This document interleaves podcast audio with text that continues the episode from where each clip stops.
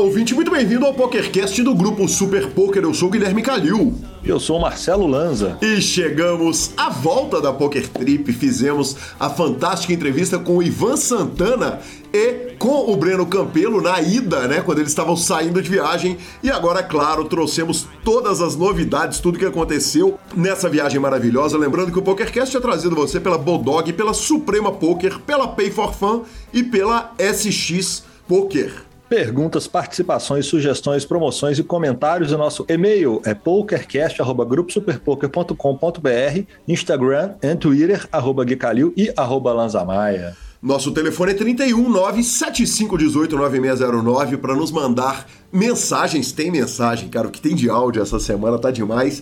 E também para poder entrar no nosso fantástico grupão do Telegram. Bora de notícias. Vamos, mas não sem antes falar do Rolê Cripto Maluco, a primeira série do mundo com prêmios cotados em criptomoedas, são 125 bitcoins, ou seja, 5 milhões de dólares. Dá para fazer piada no meio do, do comercial, Lanza? Ah, dá, né? Dá, né? Dá, acho que dá. dá. Isso dá. significa 5 milhões de dólares, mas pode significar 2 milhões ou 30 milhões depois, né? Durante Isso a série. tudo tá na curva da variância. Na curva da variância, exatamente. São 100 eventos de 31 do 5 a 26 do 6. Justiça seja feita. Imagino que você vai dar o Bahia em cripto, vai receber em cripto, então tá tudo justo, tá tudo tranquilo. Uh, os bains são de 7 a 1.055 dólares e se você for depositar com cripto, tem altos bônus exclusivos, vale um bônus por depósito, até 1.500 dólares, todas as regras estão lá no site. E agora sim, vamos às nossas notícias. E, obviamente, Período de Copa do Mundo, é por lá que começamos. Cobertura WSOP. Exatamente, Qatar é o caramba. Nossa Copa do Mundo é em Las Vegas. E eu começo a WSOP com um áudio fantástico. Eu pedi para mais pessoas Certamente esses áudios vão chegar e à medida que os jogadores forem indo, eles vão nos passando as impressões deles a respeito do novo cassino da WSOP. Mas, como a gente disse aqui muitas vezes, a WSOP saiu do Cassino Rio, foi para o Paris com o Bales e fique aí com o áudio de Murilo Figueiredo que nos contou suas impressões a respeito da nova casa. Daí, Calil, pô, ficou muito melhor ali no Bales, no Paris, cara pela localização primeiro, né? Fica na strip ali e toda a estrutura de banheiro, de restaurantes e caixas para fazer os registros. Ficou muito bom mesmo, bem distribuído os torneios até o a, a nave mãe lá, a mesa final também ficou ficou bem legal de acompanhar. Valeu, meu querido. Um abraço aí. Tamo junto. Sensacional, Murilo, muito obrigado. Vem mais áudios e a gente vai tocando eles à medida dos programas. Vale dizer que a casa está sendo extremamente elogiada, Lanza. Vale dizer também que você já pegou o Murilo Figueiredo, que já arrumou uma paçoca, né? É, falaremos disso já, logo à frente. Já arrumou uma. Não tem como não falar. Troquei uma ideia com ele agora no Instagram, quando ele, quando ele caiu ali na quarta. Doída, mais satisfeita sempre. Quarta colocação ali. Joga muito, né? Como joga? Além de ser uma simpatia. Ele é demais. Aliás, que casal, né? Que casal, que casal. Bora então? Vambora, você puxa os eventos, cita o evento e deixa comigo o resto bala. Evento número 2, High Roller Bounty, No Limit Hold'em, Bahia, baratinho, 100 mil dólares. É, o Bahia tava baratinho, mas 46 malandros foram lá dar o tiro de 100k e David Peters pega o seu quarto bracelete, dá uma olhada, ganha 1 milhão 170 mil dólares arredondando, dá uma olhada nessa reta final. David Peters, Chance Cornett, Dario Sammartino, uh, Alim Zirovic, que está no meio de uma polêmica, falei no programa passado, Corey Aldemir, uh, Matthew Steinberg e na sétima colocação ele, o homem a lenda Phil Ivey. Evento número 3, Freeze Out No Limit Holding buy de 2.500 dólares. Lanzinha, apesar das 752 entradas, quem cravou foi ninguém menos que Scott Seaver, que homem fantástico, uh, impressionante, né, cara? Pegou o quarto bracelete também. Evento número 4, Dealer Choice Six-Handed. Lançando não muita coisa a dizer sobre esse evento, mas a gente acabou de falar que o David Peters tinha puxado o quarto bracelete dele, o Scott Seaver no evento 3 também puxou o quarto bracelete dele, aí o Brad Rubin cravou o torneio e puxou também o quarto bracelete. Evento número 5 de Housewarming, No Limit Holding. Exatamente, aquele começo de temporada, mas quem brilhou lá foi nosso querido João Marcelo, ouvinte do PokerCast, amigo querido daqui de Belo Horizonte, que joga o, joga com a gente os torneios do PokerCast, aliás, saudade daqueles torneios, tem um tempinho que a gente não faz, ficou na Posição número 107, eu ia falar centésima sétima, é, centésima sétima colocação para 5.550 dólares. Vamos, Brasil, vamos, João. Vamos, patrão, bem puxado.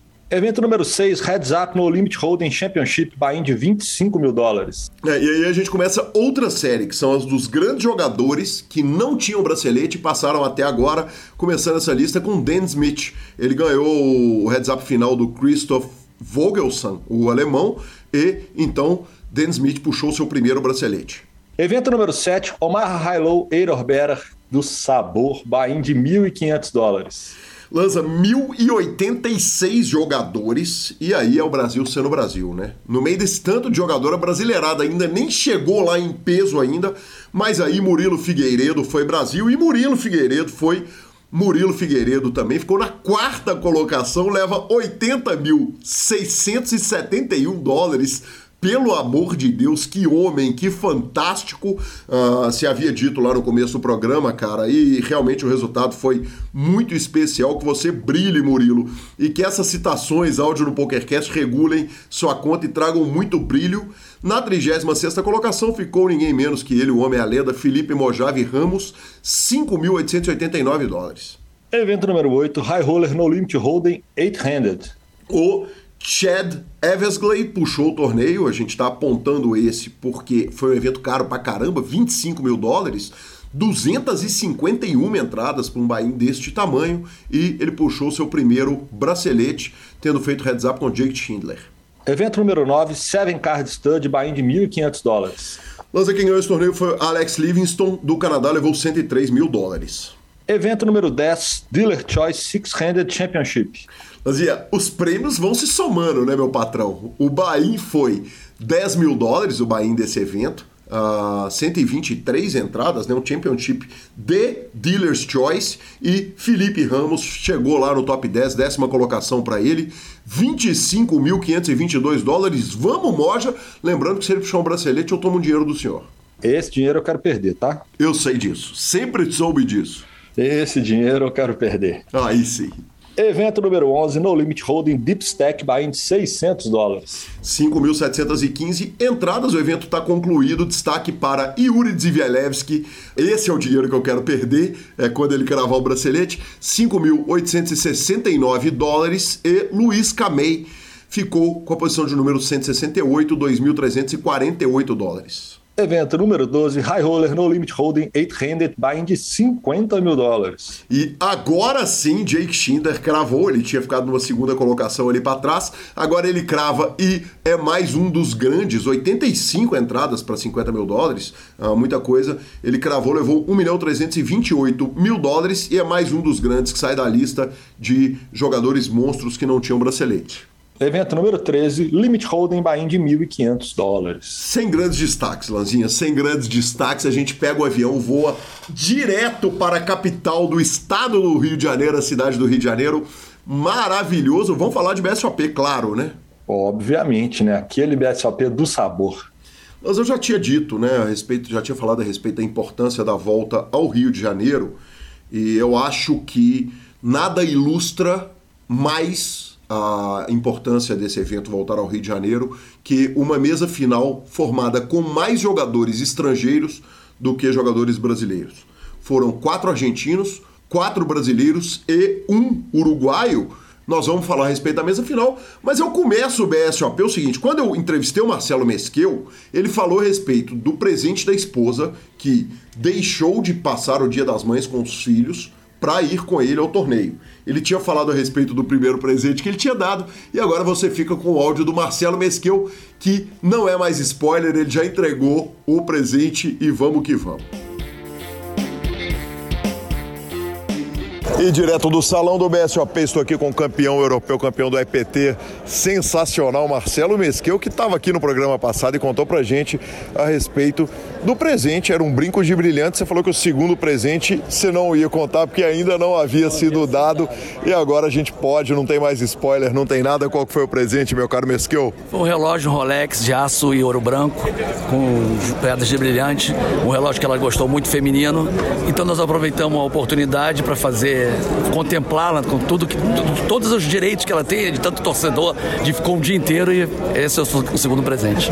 Ou, ou seja, né, um presente maravilhoso e por outro lado nada menos que ela merecia ter acompanhado esse evento maravilhoso. Perfeição, perfeição. Foi exatamente isso que nós fizemos e muito feliz. Muito obrigado, mesmo que eu sempre a portas abertas aqui no PokerCast. Eu que agradeço pela atenção de vocês e o carinho. Muito obrigado. Que homem, Marcelo Lanza, que homem! É disso que o povo gosta, senhor. É isso, é, como não, né? Pelo amor de Deus, absolutamente sensacional. Mais uma vez, parabéns, Mesquil, simpatia total, repercussão maravilhosa da entrevista. E temos mais uma entrevista, Marcelo Lanza. Opa! Ele, o homem, o sensacional, o fantástico Gabriel Pensador me deu uma entrevista extraordinária a respeito da relação dele com o poker. Ele cravou o torneio de celebridades e aí você fica com a palavra do gigante Gabriel, o pensador. E aqui direto do PokerCast do Grupo Super Poker Salão do BSOP, tô com ele, Gabriel, esse Gabriel mesmo, Gabriel, o pensador, o campeão do torneio das celebridades. Gabriel, que delícia, hein? Fala, Calil. Pô, muito bom estar aqui hoje, encontrar a galera do poker, te reencontrar aí. E ainda sair com o troféuzinho lindo aqui do Poker Stars. É um convite que eu recebi aí com o maior carinho do Sérgio, da galera toda, o Rafa, todo mundo recebeu a gente super bem. Foi uma, uma diversão, né? O nosso, nosso jogo hoje aqui. Entre os jogadores ali, tinha vários amigos que já jogam depois da pelada lá, que a gente tem uma turma que já gosta de jogar mas que joga bem assim de brincadeira, o home game de cash, né? E, e, e tem assim um, um, ou outro que, que já gostam de torneio, que já levam um pouco mais assim a. Não é nem a sério, né? Entre aspas, né? Mas já já estavam aqui mesmo assim, ó, vamos jogar, quero chegar mesa final, não sei o que e tal. Então tava aquela disputa na curtição e tal, mas todo mundo querendo é, desempenhar bem, né, o joguinho. E aí eu me concentrei para chegar entre os primeiros. Acabei cravando, foi bom demais. Gabriel, é, entre outros, você ganhou de Alberto Landgraf, terceiro colocado, ou quarto colocado do High Roller de 25K, muita experiência. Rafael GM Walter, um dos maiores gênios do nosso esporte. E aí você vai e janta a turma toda com brócolis e alcaparras. O, tem um gosto especial bater nesses malandros todos? Ah, tem, assim, não por isso, né? Porque o poker, o legal do poker é que é o imprevisível, né? E todos têm chance. E ali a gente estava num jogo bem descontraído e tal, mas ó, vou falar que o Alberto foi o tempo todo quase na, minha, na mesa, é, na mesma mesa que eu, eu já o conhecia. E a gente faz muita amizade, né, no meio do poker, e a gente jogou aqui numa boa e tal, mas ele foi um dos que eu fiquei com mais cuidado para não jogar errado, porque eu sei que ele joga bem. E depois a gente foi parar na mesa do Rafa. O Rafa saiu logo depois que eu cheguei. Não fui eu que eliminei. Mas aí tinha o Igor, né? Sim, Igor Souto. E, e, e, que estava jogando com bastante ficha ainda e eu sabia que ele era bom. Desde o começo já já já estava sabendo, mas aí cruzei com ele nessa última mesa. Eu acho que eu fui bem cauteloso até na escolha do, dos oponentes, das mãos que eu, que eu ia jogar e, ou, ou que eu ia é, ser mais até foldar, né? Ou dar check e tal. Sim. Eu escolhi de olho nos. Fiquei ligado também nos oponentes mais perigosos ali. Gabriel, a gente, você acompanhou, nos deu a honra de acompanhar a transmissão do BSOP Millions no ano passado. A sensação é que você já estava com um carinho enorme com o poker e a sensação que eu tenho é que agora ganhamos um malandro para sempre, que vai estar tá aqui jogando com a gente com muito carinho. Ah, pois é, eu já tô há um tempo brincando, assim, literalmente, né, com, com esses meus amigos ali, no, num poker que era mais pra, pela resenha, depois do futebol.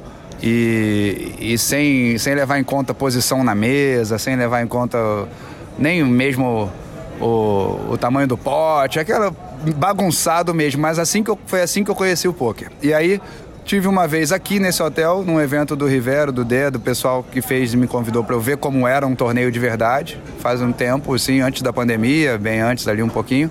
E foi o primeiro contato com o poker de verdade, assim, né? De, de e, mas eu não me aprofundei.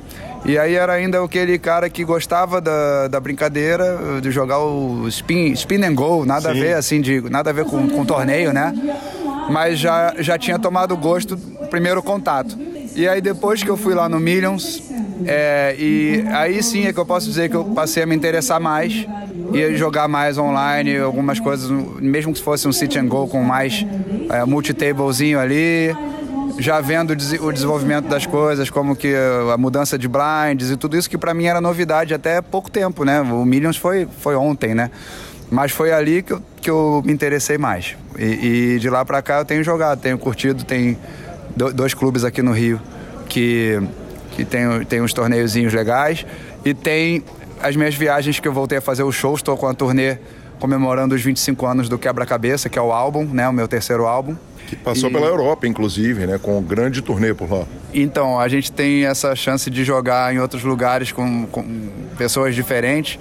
Eu fui jogar num, num, clube lá em Ribeirão Preto. Agora estou indo fazer mais um show lá no João Rock também. Vou aproveitar para ir lá no clube jogar poker. Fui jogar no H2, lá em São Paulo. Fui jogar lá em Balneário Camboriú, no VIP. Então, quando a gente vai viajando fazendo shows, eu também fico afim de, de, de, de, manter o poker em dia e curtir também pelo prazer de, de, de estar na, no poker presencial. E aí lá, no, nessa turnê na Europa, eu fui jogar em praticamente todas as cidades por onde eu passei. Eu passei por é, Barcelona, Dublin, Marsella, Paris, Londres e, e uma cidade de Portugal que é Leiria, e fiz um show grande no estádio lá, mas eu joguei em Portugal, em Cascais, que é perto lá, assim. Leiria não, não tinha poker. E numa dessas cidades aí, acho que foi Dublin, é que eu não consegui, mas todas as outras eu fui jogar. Mas aí eu acabei parando no cash game em euro, que é, é, que é, é complicado. Aí, Ainda mais com o real como é, tá. Aí a gente jogou ali, mas muito, muito short, né, nas mesas e vendo como era. E, e, e enfim, eu, eu gosto né, do poker, né? Eu já senti que é um, um, um esporte que ajuda a gente a, a, em muitas coisas na vida, porque é, exercitamos ali a paciência, é, a questão da tomada de decisão, ainda mais eu, as pessoas veem que eu já realizei muitas coisas com o meu trabalho, com meus discos, livros e tal, mas eu tenho um lado assim na, na vida, do dia a dia, que eu sou indeciso. Certas coisas corriqueiras, assim, um cara meio indeciso, meio. E o poker ajuda nisso, na gente, no foco, na tomada de decisão na, na paciência, também até em não decidir as coisas sem pensar, é, na, exercitar coragem, que eu exercito muito com o surf também, pegando onda grande. E aí tem que ser corajoso no poker, mas também não é a mesma coisa, corajoso com, com inteligência. Não é, não adianta só coragem, senão eu já teria morrido afogado também no mar. Sim. Gabriel, última pergunta, uh, é o primeiro troféu da coleção? Não, mas é, eu, é, eu tenho poucos. Esse aqui é o terceiro. É, eu tenho troféuzinho de torneio que eu já participei, mas é, é pô, uma honra, né? Esse aqui é um troféu especial. É um belíssimo, inclusive. É uma lembrança boa e a gente estava conversando sobre essa, essa história do BSOP no Rio, né? A volta, o grande retorno do BSOP no Rio, na minha cidade. Então, feliz de poder estar junto com, com a galera toda e com vocês aqui. Meus parabéns e muito obrigado. Valeu, obrigado também, Calil. Sensacional, Lanza, sensacional. Lamento ter perdido a pergunta que o Gui 12, o Guilherme Decour, pediu para eu fazer para o Gabriel. Ele perguntou, ele tinha pedido, ele falou: Cara, se entrevistou, você perguntou para ele se 2, 3, 4, 5, 6, 7, 8 é uma boa mão de to 7 Triple Draw? E eu, infelizmente, não me ocorreu essa pergunta maravilhosa. Maravilhosa, hein? Maravilhosa. Sensacional. Sensacional. Olha, uh, uma coisa que, que, que, aconteceu no Rio, que é importante a gente apontar, foi o movimento que a comunidade dos Mixed Games fez. Eu não consegui jogar o torneio de 8 Game, eu acabei me ocupando lá de tarefas profissionais, pessoais e enfim, e turísticas. e acabei não conseguindo jogar, mas teve o patch, teve a inauguração do patch I Love Mixed Games que foi demais e uma movimentação absurda, absurda. Foi muito legal, teve matéria no Super Poker, uma matéria inclusive muito bem escrita pelo Gabriel Elias. E o ranking de Mixed Games estava com um problema. Regina Kassab, nossa querida Regina Kassab, estava com duas entradas no ranking. Tá, o nome de um estava diferente do nome de outro, teve uma mudança de sistema. Ela me cobrou, Gui, arruma e tal, não sei o quê. Pô, ela, claro, ela queria o print dela lá no top 5 ou top 10, sei lá, do ranking. Acabou que a etapa começou, ela sabia a pontuação dela, mas ela não estava consolidada. Eu brinquei com ela, falei: Ô Regina, tá fácil. Crava esse torneio aí que você vai para a ponta do ranking e, e aí você vai ter o print perfeito, vai poder tirar onda, vai poder ficar feliz pra caramba. Não é que ela foi lá e fez exatamente isso, professor Marcelo Lanza, ela brilhou, cravou o 8 Game Mixer depois de fazer dois heads up no torneio e muito provavelmente eu não vi o ranking consolidado depois do da, daquele Dealer Choice do final do torneio, mas se ela não tá na tampa do ranking, ela tá lá em cima, parabéns, que brilho de Regina Kassab simplesmente sensacional, né? A gente que já vê a, o crescimento das mulheres no, no, nosso esporte no dia a dia e agora também nas modalidades, como a gente gosta de falar carinhosamente, os nossos queridos catrupes. E como é legal ver uma mulher que está assim assassinando a turma no jogo e, cara, bem puxado, muito bem puxado maravilhoso High Roller. Multiday foi cravado pelo Rafa Moraes, 290 mil reais, pelo amor de Deus. O Bahia foi de 8 mil. E o Main Event, como eu disse, uh, quatro brasileiros, quatro argentinos, mas quem sambou no Rio de Janeiro foi Francisco Benites, o Tomate, que puxou uh, ah, 517.500 reais, uma forra absolutamente extraordinário. Ele é uma lenda do poker online, né? O Tomate tem 2 milhões positivos no PokerStars, lança e eu terminei a transmissão uh, com uma piada que eu fiquei bem feliz com ela, viu? Falei que foi a maior vitória de um uruguaio no Rio de Janeiro desde 1950. Tô, tô, boa, inspirada, gostei, gostei. Não é, pegada. Uma boa lembrança do Maracanazo, né? Quando o Uruguai puxou a Copa do Mundo em cima do Brasil, aquela decepção nacional. Nesse caso não houve decepção nenhuma, cara. O título ficou em ótimas mãos e que brilho. Vamos de Pay for Fun então? E vamos de Pay for Fun, a sua carteira digital com cartão de crédito pré-pago. Você já sabia, né, que o, a, a Pay for Fun é aceita em quase todos os sites de poker, em praticamente todos os sites de aposta esportiva e o grande site de poker que faltava, o gigante, agora está integrado. A Pay for Fun funciona na GG Poker, um dos mais importantes sites de poker do mundo, né? Então, aí fica brincadeira. Se você já tinha todos os motivos para ter o cartão pré-pago, para ter uma carteira digital na Pay for Fun, agora o que faltava está resolvido. Parabéns, parabéns, Léo, parabéns, Fabrício. Abram sua conta pelo link, para a gente é super importante e ficamos com a palavra de Rodrigo Garrido. É isso aí, Gui. Então, a Pay é uma carteira eletrônica que qualquer jogador, qualquer pessoa que utilize os sites de poker e os sites de aposta, ele pode centralizar esse valor ali. Ou seja, ele não precisa ficar com o dinheiro preso em um site ele simplesmente saca para o cartão, depois manda do cartão para outro site e tem a vantagem que dentro dessa carteira eletrônica ele consegue transferir para um amigo. Ele manda para quem ele quiser esse valor e o amigo deposita depois também para o site que ele quiser. Fica muito fácil você transacionar essa, essa ficha entre os sites e entre as pessoas. Maravilhoso! E vamos para a entrevista de Breno Campeiro e Ivan Santana.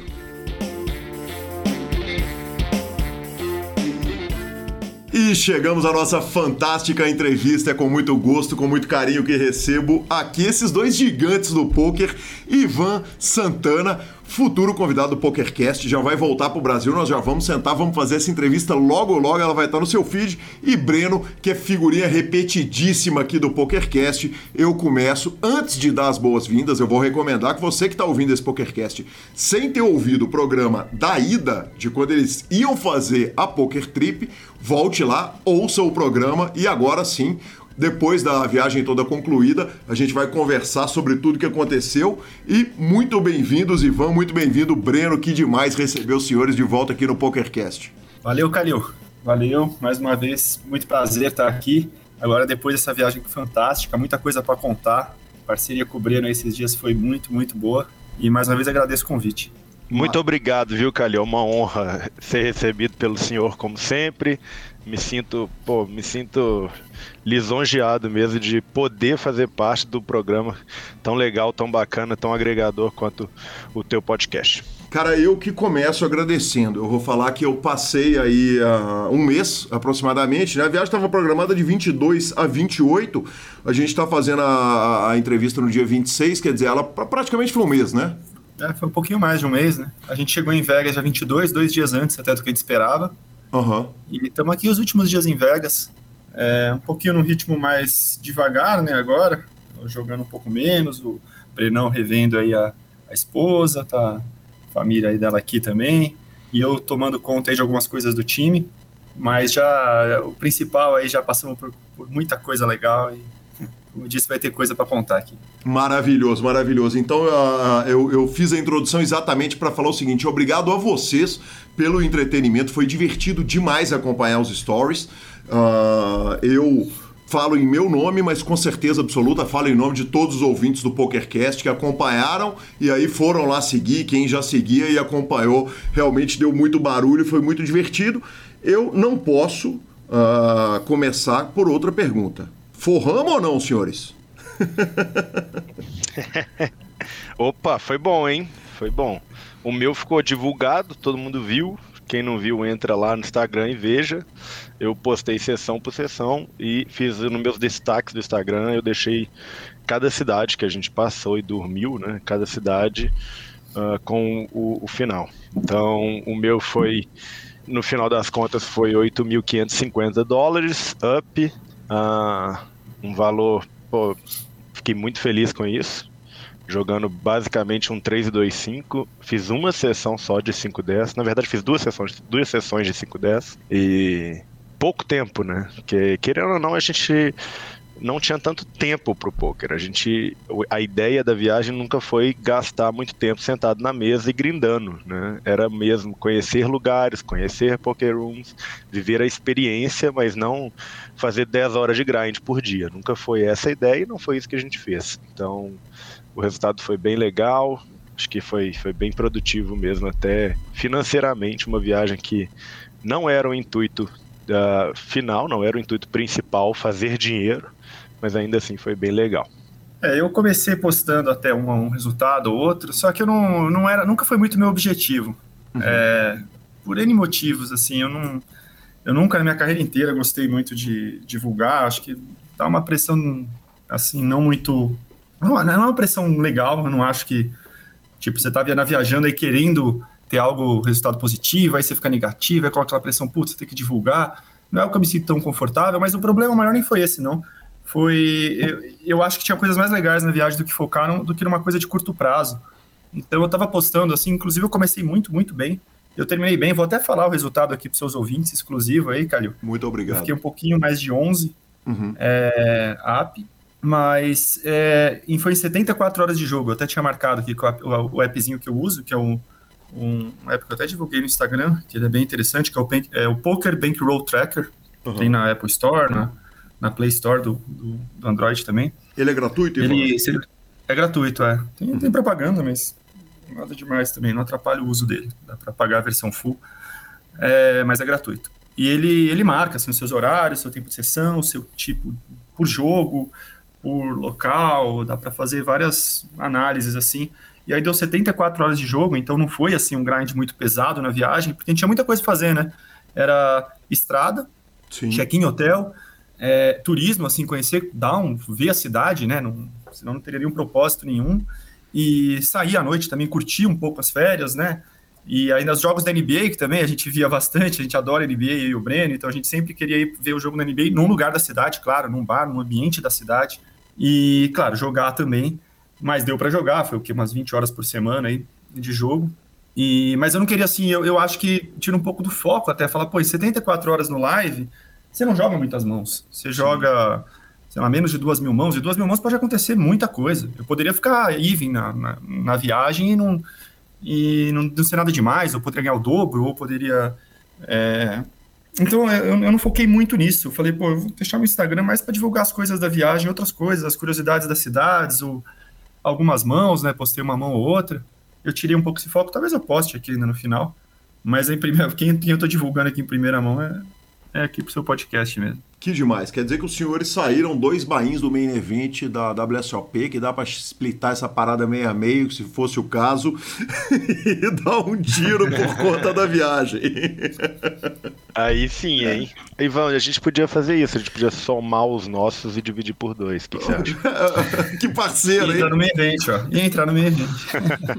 Que parceiro Fica esse Breno, hein, senhor? Cobra a multa quando. Aliás, uma coisa que eu vou conversar com vocês e conversar com o nosso ouvinte é o seguinte: eu pensei em a gente mesclar histórias de pôquer com histórias de viagem ao longo da entrevista.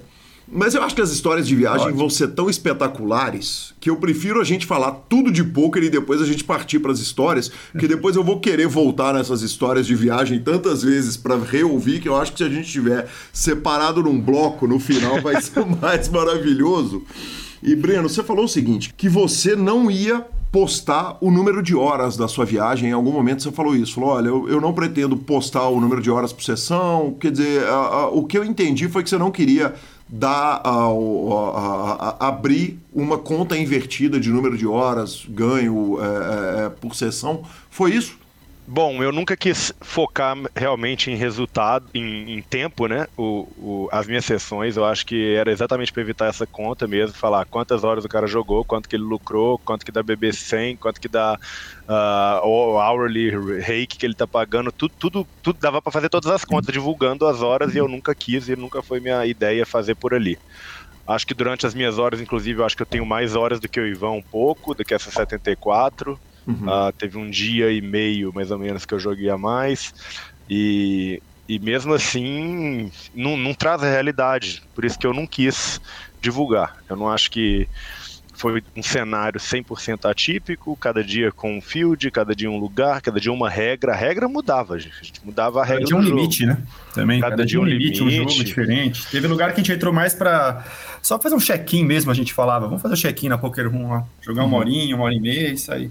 É, então, por isso eu nunca quis divulgar a quantidade de horas pra, pra, pra não ter essas contas, entendeu? Para o cara não falar, nossa, o Breno trabalhou 80 horas e deu 8.500 dólares, divide aí, faz a quantidade de mão, dá 40 mãos por hora, jogou 2.900 horas, mãos e jogou, sei lá, X BB100. Eu não, nunca quis essa conta fosse feita, agora vai, quem quiser fazer faz, né? Não, agora não, agora você já fez, né?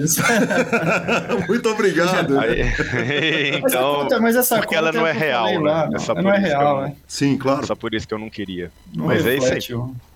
Ah, eu começo, uma coisa que, que, que, que o Breno postou é o seguinte: entendam as regras da- de onde você está julgando. A gente viu, quer dizer, a, gente, a, a- a viagem partiu da Flórida e terminou em Las Vegas. Vocês atravessaram um continente inteiro. Os Estados Unidos é um continente gigante. É, Teve alguma bizarrice de regra que vocês viram ao longo do caminho? Algumas. Algumas. Começa aí, Breno. O Breno Algumas. atenção nisso aí. Eu só falava, ah, tá bom. Ele, ele que joga mais cast live aqui. É, algumas graves, assim, ó. A, prima- a que mais me incomoda, que eu acho que é a pior de todas, é um negócio que chama Dallas Straddle. O Dallas Straddle é o seguinte: ah, é o escuro, né? Igual tem no Brasil, só que ele, ao invés de ser feito do Under the Gun, do TG, que o escuro nada mais é do que você comprar uma posição ruim. Então você é o, o primeiro a agir no, no pré-flop, você vai comprar aquela posição por um valor que é o dobro do Big Blind e vai ser o último a agir no pré-flop. Então, Sim. não é lucrativo no longo prazo, mas enfim, é uma coisa que traz action pro jogo, né? Você coloca uma posição ruim, aumentando no escuro, né? O, o, o valor do jogo e para ganhar uma posição relativa no pré-flop. Então, isso é basicamente explicando o que, que é o escuro, e aí o- vem o Dallas escuro. O Dallas Straddle é o seguinte: o botão faz o escuro, então é 1, 2, 5, por exemplo. Esse jogo que eu tava jogando era 1, 2, 5. Ah, a ação começa no small blind. Sim. Tá? A ação começa no small blind. Então o small blind vai falar se ele quer pagar 5, se ele quer dar raise ou se ele folda. Vam- vamos colocar o small deu, deu call, o big deu call, ah, o, sei lá, o cutoff raise 20, MP call, pula o botão. O botão não fala ainda. Como o cutoff deu raise de 20, a ação volta para o small blind. O botão no Dallas Straddle, ele tem a, rela- ele tem a, a, a vantagem, né? De você sempre ser o último a falar. Então olha que bizarro. O botão faz. O botão pula no raise do cutoff. A ação volta pro small blind. que deu call no 20, tá? E aí o Big Blind resolveu tribetar isso aí. O Big Blind fez tudo 100. Aí volta lá no cutoff, ele vai dar call do 100, aí vai, é a vez do botão, né? Não, pula de novo, porque o, big, o Small Blind só deu call no 20. Aham. Então a ação pula o botão de novo, vai lá no small. Aí se o small deu call no 20, aí todo mundo deu call no, no 100 final, no 100 da, do- do- da tribet, aí todo mundo deu call do 100 dólares e aí a ação volta pro botão. E aí que é a vez do botão que colocou só 5 dólares falar. Então é isso, aí a- o botão vai ser sempre o último a agir, independente de qualquer ação pré-flop. Essa foi a primeira que a gente viu, a mais bizarra mesmo que eu vi foi essa. Tem uma também que é uma regra de showdown. Breno, né? me permita te interromper. ah, ele vai jogar, quer dizer, é só pelo dobro mesmo? Quer dizer, num jogo 3, um, ah, 2-5, ele vai colocar só 10 dólares e vai jogar tipo em God Mode no videogame? Já jogando em Ex- posição e ainda falando por último? Exatamente, exata. E você pode escolher God o mode, é valor. bem isso. Pode escolher o valor entre o dobro e 5x. Sim. Caramba, que parada, hein? Porque o Mississippi Straddle é isso, né? É, é o, o Straddle do botão. Mas aí ele age normal, na hora que, é, que é, é a hora dele agir. É, ele age em turn, né? Quando Uhum. é a vez dele, ele joga. Né? O Dallas Straddle, é, ele é o último agindo e não, não, não importa o que aconteça.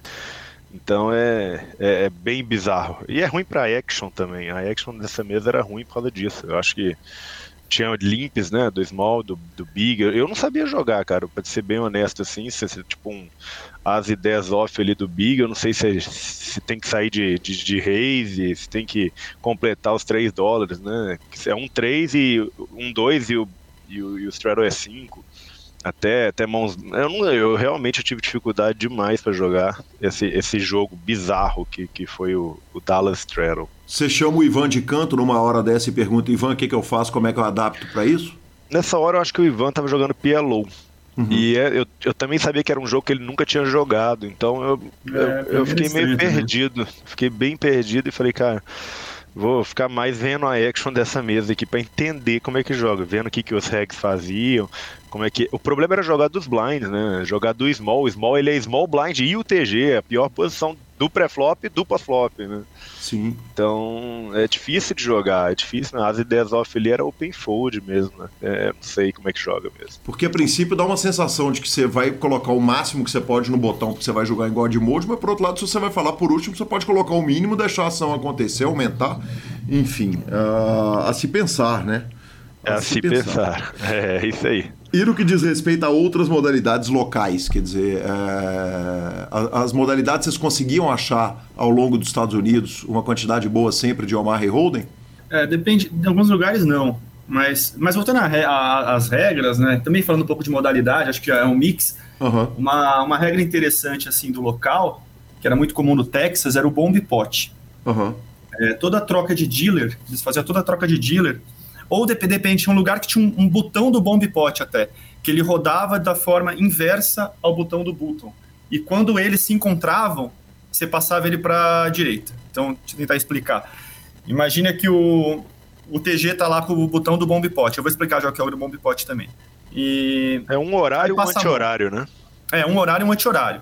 O botão vai passando normalmente, Uhum. o bomb pot fica parado, fica parado. Se eu tô lá com o botão do bomb pot, eu fico com ele. Na hora que o botão chega em mim, vai rolar um bomb pot. Depois que rolar o bomb pot, que eu vou explicar, o botão passa normal para a esquerda e o bomb pot passa pro cara da direita, o, o- o botão do bomb pot. Aí vai rodar o botão de novo, tal, e vai encontrar o cara que tá na minha direita. Aí rola outro bomb pot. Sim. E o que que é esse bomb pot? É um pote de Omaha com dois boards em que a ação começa no flop e rola normalmente é um, é cinco big blinds. Todos os jogadores põem mais ou menos cinco big blinds. É, depende, cada, cada mesa tem o seu valor certinho, mas na 1, 2 de PLO eu colocava 15, na 5, 10 tinha alguns lugares que era 50, normalmente era 50, 5, 10 ou 10, 20, é, era 50. Era 5 blinds, mais ou menos. Então todo mundo colocava né, esse valor, na 5, 10 todos colocavam 50, por exemplo, e já ia direto pro flop a ação. Então todos, todo mundo participava da mão, recebia as cartas de Omar, quatro cartas. Obrigatório, já ia pro flop. Ah, não, não era obrigatório. Você poderia optar não jogar o bomb pot, você tinha essa opção também. Mas aí você Pode falar, não não optava jogar. todos, né? Você não pode não jogar o que você tá fora de posição e jogar o que você tá em posição.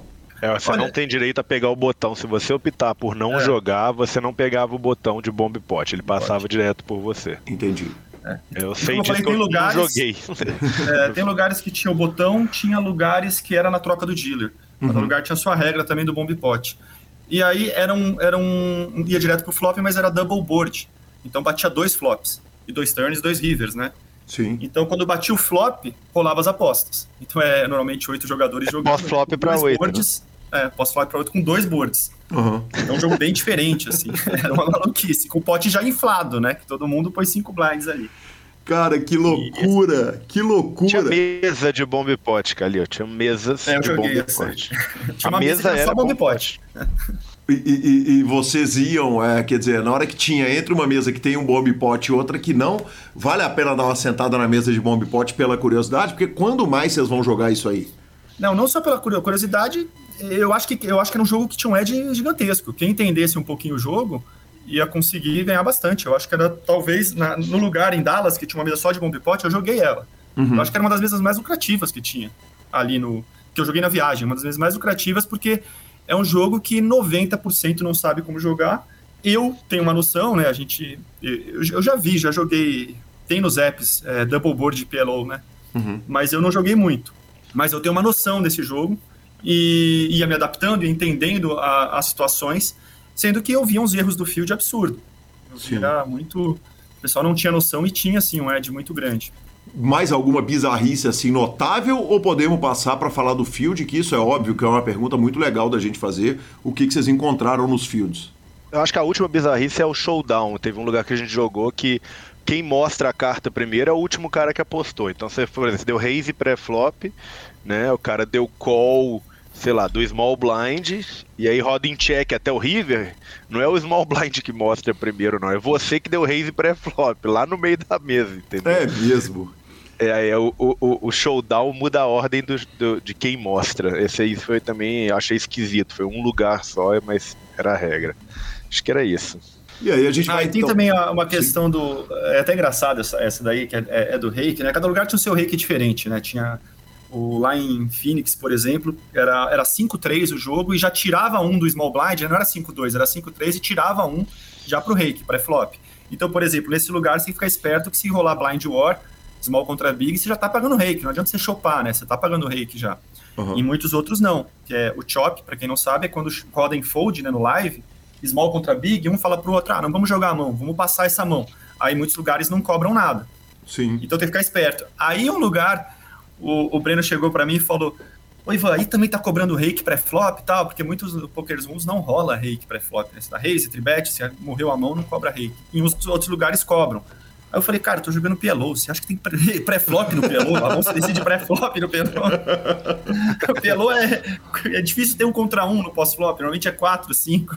Que demais. Eu falei, eu não sei o que é, eu não sei o que é mão que acaba pré-flop. Eu falei, que demais. Uh, com relação ao field, uh, o, o, o, Breno apontou antes de, na, na, nossa primeira entrevista, que Dallas era a nova meca do poker. Até teve um escândalo que estourou lá essa noite, de que, que ninguém está entendendo bem numa das, numa das casas do Texas, mas o que, que vocês viram em geral no field que dá para tratar geralmente e o que, que dá para tratar estado por estado? Por exemplo, a Flórida é assim, o Texas é assim, New Orleans é diferente, enfim. Bom, eu acho que a primeira coisa que tem que ser tem que entender é o seguinte: o Texas não pode ter cassino, isso é a primeira coisa. Uh, se você quer jogar no Texas, gamble, você vai ter que gamblear no poker. Não vai ter o blackjack e a roleta para te, pra te levar pro gamble. Então, eu acho que esse é um dos motivos, não o motivo, mas um dos motivos que faz com que os recreativos vão mais pro jogo. Né? Então, você vai ter cassino na Flórida, por exemplo, o cara tá ali a fim de um gamble, ele vai jogar um, uma roleta, um blackjack, ao invés de descer para Poker Room, que é no mesmo lugar. Né? Uhum. Então, eu acho que isso pesa um pouco. A, a diferença para mim foi enorme mesmo com relação a, a, a jogo, de lugar para lugar. Passamos em lugares absurdamente uh, galera não sabia o que estava acontecendo na mesa e sizings absurdos, tipo um 3, o cara raise de 40 e toma 3 calls. Era uma coisa absurda mesmo. A maioria no Texas, mas não foi no Texas que a gente jogou o melhor field. Nem eu, nem o Ivan, e na, em mesas diferentes, em modalidades diferentes. Né? Deixar para o Ivan concluir isso aí. É, uma coisa importante essa questão dos limites, né? É, eu falei muito sobre isso com o Baruf, até que encontrei ele aqui já em Vegas, que a gente falava do PLO do. O que, que é uma 1-2 PLO? Uma 1-2 PLO pode ser realmente uma 1-2, normalmente é um 2-5, né? Mais, mais baixa, e, ou pode ser um jogo extremamente caro, que pode ser um 2, todo mundo fazendo dois straddles, 10 e 20, ou todo mundo entra sem limite na mesa. E no Texas Hold'em, normalmente a 1-3 é um jogo barato, mas no Texas, a 1-3 era como se fosse uma 5-10 em algumas mesas. Uhum. Mas o field, em relação ao nível dos jogadores, é, inclusive a pior sessão foi em Houston, e a pior mesa que eu peguei foi em Houston. Em Houston e no The Lodge, lá na casa do Doug Polk, que tinha bastante reggae. Então, eu não sei se o, o, Texas já atraiu muitos jogadores ou se eu peguei dia, um dia ruim, mas o jogo high stakes que eu joguei em Houston não estava tão bom. Tinha profissional de, de Washington, tinha um profissional de, de Maryland, tinha eu via que tinha muita gente que, que foi atraído assim pelo jogo do Texas. E, mas o melhor field que a gente enfrentou ainda foi na Flórida, né, Breno? Foi em, gente gostou muito do Jacksonville e Pensacola. Eu, gostei muito de Pensacola, apesar de ser uma poker pequena, foi a mesa mais insana que eu peguei na viagem. E o Jacksonville foi o, o best bet, né? Em Jacksonville foi o. Eu, eu achei a melhor poker room, a que eu mais gostei, e com o field mais interessante também, com muito jogo. Inclusive, eu joguei até stud lá, consegui encontrar uma mesa de stud, mas foi uma foi o field mais fraco. Ivan, qual é a idade do field de stud de uma mesa que tá, do, do, do povo que tá jogando stud com você? A média de idade é o dobro da minha idade. Posso falar assim? Você tem o quê? Você tem 30 aí? Eu tenho, eu tenho 38, então. é, o mais novo ali acho que é 60. Mas era um jogo muito barato, era um jogo. Eu até tenho uma foto assim que é, eu pedi um hack de fichas, ela me deu só fichas de 1, porque era uma 1-3. Uhum. E tinha as regras locais também, que é um pouco diferente, que você poderia fazer o o bet variado até 3, não é o bet fixo, né? Que o stand normalmente é, é sei lá, um stand 2, 4, né? O, o, small bet é 2 e o big bet é 4. Sim. Lá era de 1 a 3, você podia fazer 2. Eu, eu juro que eu nem entendi no meio, mas falei, tá bom, eu vou 3. Pra mim é pote. Aí é o máximo. Aí, mas foi um jogo bem baratinho. E, mas foi legal jogar, só pra, pra sentir mesmo. Eu nunca tinha jogado, acho que cash game. Acho, acho não, nunca tinha jogado cash game de stud live, só stud, uma mesa só de stud. Uhum. E foi legal enquanto eu esperava as mesas de PLO, né? Eu joguei uma horinha só, nem isso. Só esperando as mesas de PLO. Mas era um, um, público super recreativo, mais velho mesmo. Mais velho e duro pra caramba ou não? Não, não, todo mundo via, todo mundo queria ver pelo menos até a quinta, sexta carta ali no estande, todo mundo, todo mundo pagava. Que Era sensacional. Também, Mas foi bem legal. Que sensacional. Comparando com o field brasileiro, eu sei que vocês não jogam ao vivo aqui no, no Brasil há muito tempo, mas comparando com o field que vocês imaginam nos clubes do Brasil, uh, o que, que você imaginaria a respeito dos fields em geral dos Estados Unidos? Olha, o field brasileiro é bem mais agressivo. É, eu acho que o field americano, de forma geral, é um pouco mais passivo, é um pouco... O jogador ruim recreativo americano, a maioria, ele é, ele é passivo é muito passivo, uhum. um pouquinho luz, talvez, mas é, é passivo, não aposta tanto, é, joga mais na defensiva. E é claro, tem os jogadores estrelas americanos que, claro, ficam potando, ficam dando muito raise. Enquanto que no Brasil, se você jogar live no Brasil, o jogo é mais acelerado, vai ter bem mais estrela, muito mais cara é, sem medo, o pessoal não joga tanto na defensiva como aqui. Breno, é, eu concordo com isso aí também. Breno, e na comparação entre Las Vegas e o resto dos Estados Unidos, que agora você tem uma, uma visão geral do que, que é o field de Las Vegas e do que, que é o field do resto todo? É, vai, vai ser difícil falar isso, né? Porra, é uma pergunta merda que eu vou ter que responder com todo respeito ao senhor. Las Vegas é o mais difícil de todos os fields que eu joguei. Uhum.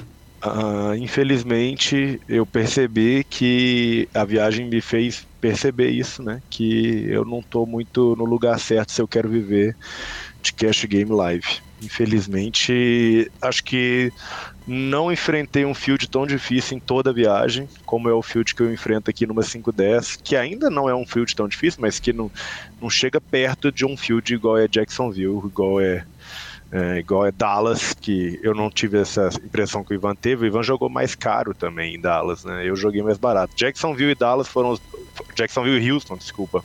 Jacksonville e Houston foram os dois, as duas melhores poker rooms para mim, né? Na minha opinião, disparado de, das duas. E foi onde eu fiz menos 8 mil, né? Uhum. eu fiquei menos 8k nessas duas poker rooms, mas surreal, cara. curto prazo, né? Como não dá para tomar conclusões, né? De, de resultados. É um absurdo. Essas duas poker rooms é, um absurdo. é o que eu tava te falando, né? O É o 1-3 com raise de 40, 3 calls, tri, de 290, call, call, call, call, call, passou lá para 4. É uma coisa que eu nunca tinha visto. Uh, o, o, o, o, tempo foi pequeno, mas eu via coisas ali que eu nunca vi, nem com os bêbados de Vegas eu vi isso durante o meu tempo aqui. Eu acho que, infelizmente, não é mais o lugar para estar, caso você queira viver de cash game live. Uh, não é mais Las Vegas. Eu acho que durante as séries ainda empata agora, vai começar a série, vai começar verão. Ah, o Field dá uma melhorada absurda, apesar de vir muito profissional jogar as séries, né? WSOP vem muito recreativo também. Fica um pouco melhor pra gente jogar em Vegas, mas, mas essa viagem me fez repensar onde eu quero estar uh, ah, para viver de Cash Game Live. Que curioso. Inclusive tem, não é só, não é só Texas, não é só Flórida. Eu sei que nos Estados Unidos tem outros lugares com bastante movimento, inclusive Phoenix, a gente gostou demais. A Poker Room de Phoenix, acho que foi a que o Breno mais gostou, né? O meu voto foi a Jacksonville de melhor Poker Room, mas empatada ali com a Arena em Phoenix, uhum. de mais bonita. E, e, tinha um jogo bom também, eu, eu, a gente jogou pouco ali em Phoenix, a gente já estava no fim da viagem, mas tinha duas 5-10 de Texas por noite, assim. É, eu, eu optei também por não jogar tanto, que não formava tanto marra. Era, era mais uma, um lugar bom para quem joga Texas. Mas tinha muito jogo. E eu concordo com o Breno, assim, da experiência que eu tenho nos Estados Unidos, o jogo em Vegas atrai muito profissional, muito profissional que quer morar em Vegas, né? Tem, talvez por todos os eventos, e não é o melhor field. Interrompo rapidamente a sua entrevista para falar da Suprema Poker e fique aí com esse áudio maravilhoso. No dia dos namorados, o valete de copas vai se declarar a dama em uma bela broca amorosa. Deixe o romantismo invadir seu fim de semana. Venha para o encontro das cartas nos 500k Love deste domingo, dia 12 de junho, às 17 horas. O bainha de 290. E a emoção é por nossa conta. Suprema Único. Apaixonados pelos nossos pares. Maravilhoso, e voltamos à entrevista de Breno Campelo e Ivan Santana. Uh, algumas coisas me, me ocorrem aqui. A primeira é o seguinte: vocês falaram em jogo 1-3 que o jogador senta com 2 mil, 2.500, 3 mil dólares às vezes e o jogo joga como muito mais caro. Existe um dispositivo de proteção para esses jogadores? Porque eu fico imaginando que se você permitir qualquer bainha aqui no Brasil, você vai ter a meninada da faculdade que vai sentar ali com 200 dólares para tentar dar hit, hit and run nessa mesa. Existia alguma obrigatoriedade de entrar com stacks gigantescos? Como é que funcionava isso? Não, nenhuma mesa tem obrigatoriedade de entrar com stack tão grande. Todas têm um mínimo, né? Uhum. Que geralmente gira em torno de 50 blinds. Mas não tem é, tempo para ficar na mesa, não tem. É, pode dar hit and run pode dar hit and run, não tem tempo para. Pra... Uma coisa que eu até perguntar para você, Breno, eu acho que o, o, brasileiro tem uma coisa de cash game. Eu lembro uma vez que eu joguei, foi em Joinville, faz muito tempo, que eu ia para uma festa e fui jogar um pouco antes. Eu joguei uma hora e meia, eu ganhei um pote, assim, ganhei dois potes bons, e eu saí. E os dois caras ficaram mega queimados, falando mal tal. E eu acho que na cultura americana não tem isso. Se você quiser dar hit and run, tá tudo bem. Não tem, eu não sei, você pode responder melhor, Breno, do que você vê, assim.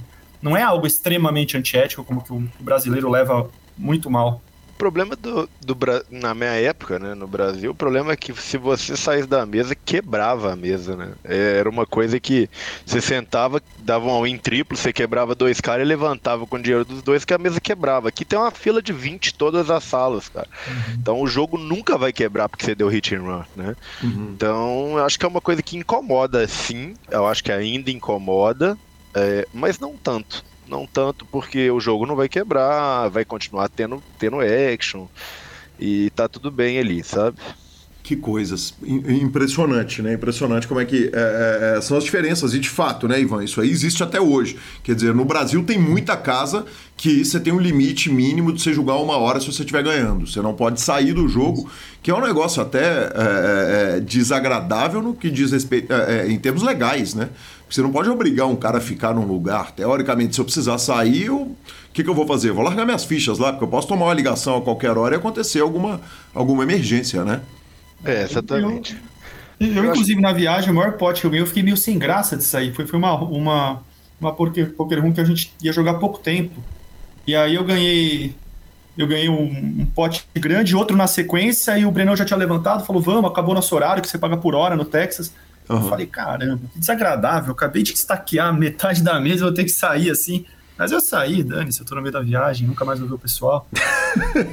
nunca mais vou ver o pessoal, é bom demais. é, eu já tive potes também que eu joguei no Belage, que a Laura tava no Belage, a gente ia jantar, alguma coisa assim, eu mandava mensagem, me tira da mesa, vem cá, porque eu tô com vergonha. Que eu, eu também é. sinto mal às vezes, sabe? Uhum. É, é, porque não é muito ético mesmo, né? Acho que uma ética entre jogadores não é muito legal você fazer isso, você dar o hit and run, que ele fica bem notório. Mas tem vezes que todo mundo, todo mundo vai ser normal, né? Vai ter vezes que é, realmente você tem que ir embora, você tem compromisso, é. a vida anda. E é isso aí, segue o jogo. Perfeito, perfeito. Uh, outro post que me impressionou muito a respeito da viagem foi um baralho todo marcado, uns baralhos catrupiados, esquisitos. A gente não está acostumado a ver isso, o Breno certamente não está acostumado a ver isso em Las Vegas, e o próprio Ivan, que tem uma experiência boa uh, rodando e rodou Flórida, quer dizer, está acostumado a jogar em grandes cassinos. Uh, aquilo foi de alguma forma comum? Quer dizer, um baralho que está completamente desgastado, marcado, detonado? De jeito nenhum, né? Nunca uhum. comum. Nunca tinha visto algo parecido. Onde né? que foi aquilo, E eu joguei. Breno? Aquilo foi em Houston. É, foi até um dia que eu acho que o Ivan não jogou essa sala, né, Ivan? O Ivan foi uhum. fazer a visita à NASA, que aliás é fenômeno lá em Houston, só que eu já tinha ido. Eu já tinha visitado Houston, já tinha feito a NASA. Aí eu fui deixar o Ivan na NASA, falei, vou com você. Eu tava passando, cara, chegando na NASA, vi uma card room. Aí eu falei, ah, vou ver se tem jogo. Liguei na card room, falei, ah, tem duas mesas abertas.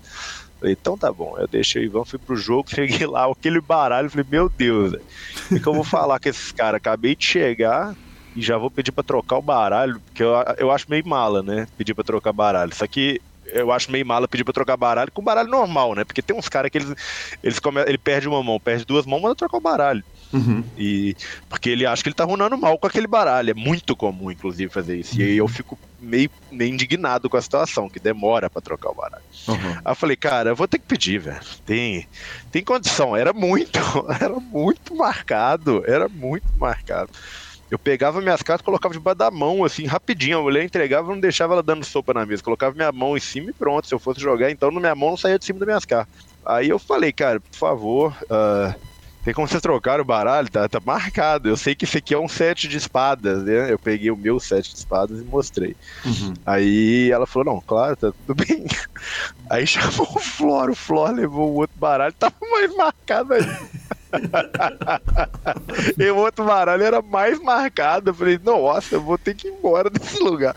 E ainda runei bem ainda no lugar. Isso foi que foi. Se eu tivesse perdido, eu ia colocar a culpa no baralho, né? Mas eu runei bem ainda. Foi uma sessão que eu fiquei up. Mas desconfortável, viu? Jogar ali, bem desconfortável. Caramba, nem no truco da faculdade, hein, senhores? Nem é, que é. isso. Truco da faculdade marcava o 2 trocava o baralho, porra. Exatamente. Ou tirava o 2. Exatamente, ou tirava o 2. Uh... Mas é raro mesmo. Assim, eu acho que o Texas era um lugar que o poker ainda é meio. um pouco mais amador. Acho que não sei se dá pra falar assim. Sim. Uh, as poker rooms é mais novo lá, é, é, é, não é em cassino, né? São em, são lugares menores, assim. Não, não, não sei quem conhece os Estados Unidos, acho que conhece aqueles. É, como que dá pra falar, Breno? Aquele, não é um shopping, mas é que é um monte de loja, um do lado da outra, um estacionamento, que é, não sei se tem um nome esse tipo de lugar. Aí tá lá a Poker Room. Uhum, onde está é. do lado da do, lado do, do lugar que tem a é do lado do subway, do lado da casa de da lavanderia e aí depois tem uma sei lá negócio de karatê ou de é, é, é, uma é aqueles aqueles mini não é mall né mas é um, um espaço assim com várias é, áreas área comercial né seria uma mini área comercial é a Pokémon ficar lá no meio e, e foi onde a gente viu por exemplo é, muitas seguranças é, porta com detector de metal, né, para passar. Houston. Isso foi em, em Houston, Houston, né? É. Acho que só em Houston. Houston. É verdade, agora você está falando em Dallas Houston era assustador, dava medo jogar em Houston. É. Porra, segurança revistou, depois passou no detector de metal, depois fomos pro jogo e antes de entrar uma porta de uma porta de ferro para você entrar na Poker Room, achei, pô, achei mega esquisito. Mega esquisito. Uma coisa importante de se dizer é que Uh, em Houston, ter uma, uma, uma segurança para que as pessoas não entrem armadas é confortável, inclusive, para vocês, né? Pelo amor de Deus. Porque a turma lá gosta de uma arminha, né? Pois é, mas eu acho que no Texas inteiro, né? Mas esses problemas do, de Houston, de Houston especificamente, foram. É, a, a, depois que a gente foi embora, eu descobri. Que uhum. a Poker Room que a gente tava, ela já, o, os caras já foram roubados ali na porta, tipo, três vezes. Ou alguém ficava esperando os caras sair, ou, ou seguia o cara até a casa. Teve tiroteio ali na porta. É um lugar meio punk, sabe? Eu, eu foi, foi até um caso curioso. Eu cheguei em Houston, tinha um reggae de Vegas jogando. Uhum. Aí eu cumprimentei ele, depois de um tempo eu encontrei ele em Dallas. Uhum. A gente seguiu viagem. E ele tava sentado em Dallas. Falei, cara, você tá fazendo a mesma viagem que eu? Aí ele falou, não, cara, eu fui para morar em Houston 22 dias, descobri esses, todos esses casos, que foram os casos que eu contei antes de, das armas e tal. Falei, eu não vou morar lá. Apesar do jogo ser bom, eu não tenho condição de morar numa cidade dessa. Aí ele foi embora. E, e é uma cidade que eu não, meio que não aconselho a irem pelo é. poker. Entendi. Eu também acho que não. E eu, eu tava vendo aqui uma notícia, eu tava procurando que você falou, Calil, do, que em Dallas teve problema. E realmente, quando a gente foi para Dallas, estavam alguns jogadores sempre falando, é, tem que ver, que tá com umas questões legais, problemas de questões legais lá, né? Sim, não, e teve um escândalo essa noite que estourou do Prime Social de Houston, que aparentemente tinha alguém jogando em God Mode lá, que o pessoal ainda não está entendendo. Mas a, a gente grande, inclusive, jogou lá nos jogos mais caros. Vocês não passaram por esse clube específico, ou sim? Jogamos, jogamos lá. No Prime Social? Prime. É. Jogamos pra. Ele é bonito, o único bonito de Houston. Que parada, hein? É, uma das, uma das é mais bonitas mesmo, assim, do, de Houston, o Prime. A gente jogou pouquinho lá. A gente jogou no Legends, eu tava vendo uma notícia aqui da semana passada que teve um tiroteio lá, no Legends, inclusive, em uhum. frente, com um homem morto. eu tô vendo aqui 3h56 da manhã. E foi aqui meio 18, então foi depois que a gente passou por lá. Uhum. É, então, assim, o, jogo no Texas, apesar de parecer bom, que eu falei, é meio amador e eu acho que é um pouco é mais perigoso que no Brasil, tá parecendo até. Sim. Pelas não. notícias aqui que a gente vê, pelo que a gente acompanha. Não, e o Breno postou imagem de se você quiser segurança para te levar até o seu carro, a gente tem aqui no cassino, uhum. né? Houve é esse post. É isso mesmo. Não, o Texas. É, Houston é uma cidade que eu gostei do jogo, mas não é um lugar que eu voltaria e não aconselho, não aconselho ir. Achei uhum. meio bem punk o jogo ali, bem punk. É, San Antonio e Austin eu já não vi muito escândalo do que eu pesquisei e também não vi essa necessidade de segurança excessiva, então é, deve ser um deve, mais tranquilo, né? Parece ser mais tranquilo. As Poker que a gente foram tanto em San Antonio e Austin foram bem agradáveis também. Que parada, é. me lembrou o, o Doyle Bronson ou o Amarelo falando que ganhar, ganhar, bater o jogo era fácil, difícil era sair com o dinheiro da cidade. Houston pareceu isso aí. Era mesmo. Senhores, vamos tá fazendo aquela transição para outros assuntos. Eu queria falar o seguinte: comida, bebida, amenidades, hospedagens, quer dizer, como é que foi em geral no, nos Estados Unidos? A maioria dos cassinos tem as coisas de graça, ou você paga, e, ou vocês conseguiram algum hotel por jogar no cassino? Comida e bebida, bebida eu vou deixar pro Breno comentar. Afinal de contas, bebida é o especialista, né? Não, não conseguimos nada por jogar nos lugares. Na Flórida, nenhum lugar dos Estados Unidos, aliás, todos os lugares dos Estados Unidos, a não ser Vegas, você vai pagar pela sua comida e pela sua bebida.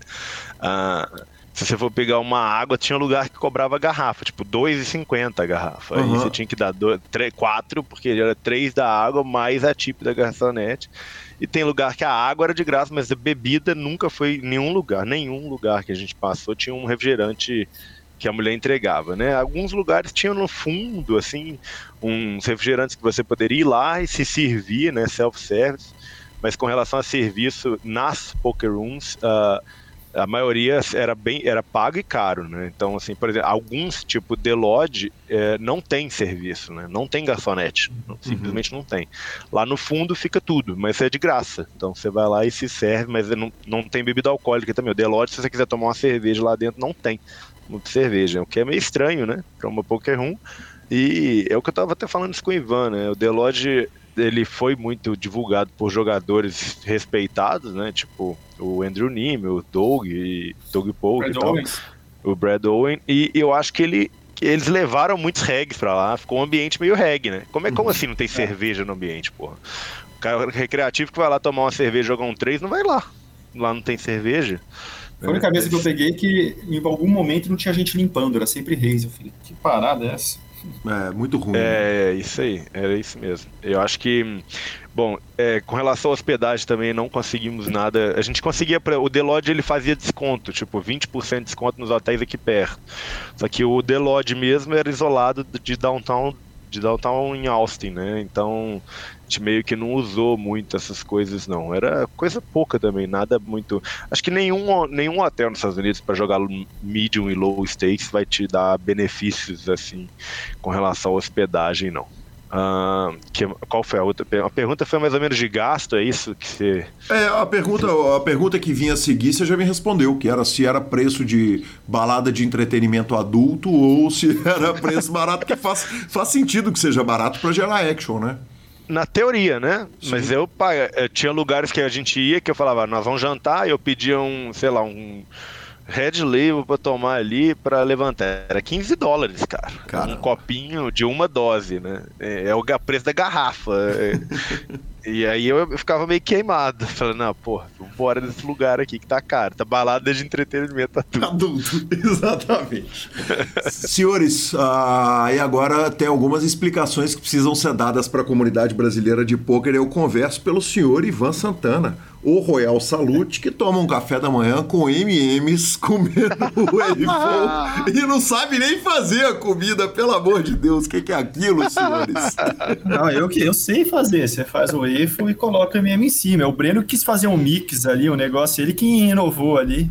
Misturando. Magro não sabe fazer gordice, entendeu, cara? Aí eu tive que preparar para ele a gordice. Entendi, porque deixa eu te falar, é, realmente eu recebi os dois vídeos. Eu recebi o vídeo do dia anterior, imagens do café da manhã dele do dia anterior, imagens do dia seguinte. Aliás, Breno, o senhor foi muito acusado, inclusive por mim, de estar tá comendo essa parada. e eu fui saber que você estava fazendo uma gentileza pro Ivan, fazendo a comida dele, que não era nem para você, você só estava dando aula de culinária. Loucura, né? E morrendo de fome ali na dieta, comendo uma maçã, tá ligado? E fazendo um waffle com MM pro Manivan. Aí é parceiro, né? Parceiro. Não, ele inventava no café da manhã. Ele fez também um waffle com queijo, né? Pra fazer meio que um waffle pão de queijo mineiro. Jogamos uma colher de queijo naquele waffle depois ali, ficou bom, né, Manivan? É, que muito hotel americano não tinha tanta opção, não, do, de café. Era uhum. mais o waffle com uns, ah, uns MM ou a granola, e um tinha um, alguns tinham ovo, outros. A gente ficou em todo tipo de hotel, cara. A gente ficou de hotel budget até hotel mais, mais legal, assim, mais resort. Uhum, então a gente viu de tudo no café da manhã. E alguns não tinha muito o que fazer, o Breno inventava, dava um jeito lá. Que homem. Mas ele não comia. Aí ele inventava para mim, entendeu? Ele não, ele, ele, não, ele não costumava acordar e tomar café. O Breno, inclusive, era uma coisa que a gente tinha diferente. Eu ficava muito de mau humor se eu não tomasse meu café da manhã. E o Breno queria segurar um pouco mais, queria começar na estrada, dar duas, três horas, passa num, num IHOP ou num lugar de café da manhã, ou faz um brunch, que eles falam aqui nos Estados Unidos, né, que é uma mistura de café da manhã com almoço, né, o lunch, breakfast com lunch. E eu queria comer, não, assim que acordar eu queria comer. Sim. Aí a gente descia, às vezes ele inventava uns negócios diferentes para mim ali. Oh, mas eu sou do time Brenão, né? Quando você mete duas mil calorias de álcool à noite, não dá pra você mandar MM no café da manhã, entendo perfeitamente, tá? Exatamente isso. Que ali, é inclusive, eu vou, eu vou pegar esse, esse gap nosso falando de hotel, só para fazer um adendo, que eu acho que a pergunta que eu mais recebo no meu Instagram, acho que do Ivan também, é a seguinte: como foi o custo da viagem, né? Que é como que era o hotel, quanto que era e tal.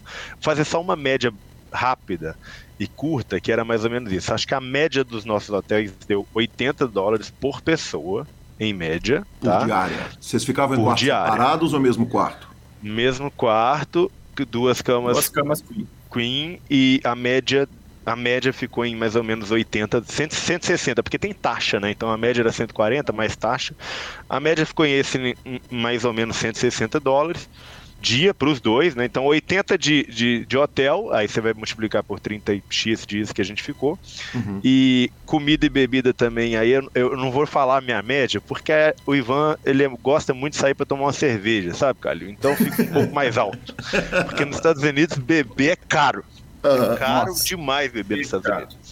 Então, acho que uma média de assim, ó, entre 50 e 120 assim por dia de comida e bebida para aí vai de cada um né? Para pra, pra, na O média. hotel também vai de cada um. Se você quiser fazer uma viagem um pouco mais barata, é que não dá para fazer muito menos que 50 por pessoa. Os hotéis mais budget aqui, mais, mais baratos mesmo, vão sair. Vai sair com duas camas, né? Vai sair por. Com taxas vai sair 100 dólares. Você vai, não vai conseguir achar E a gente ficou neles, né? Ficou a neles gente também, ficou é. nesses também. Então por isso que a gente chegou nessa média de 80. É, a gente E- chegou a pegar de 300 dólares diária e de 100 também.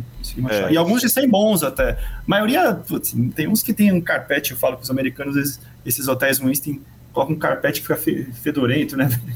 Meio É. mofado.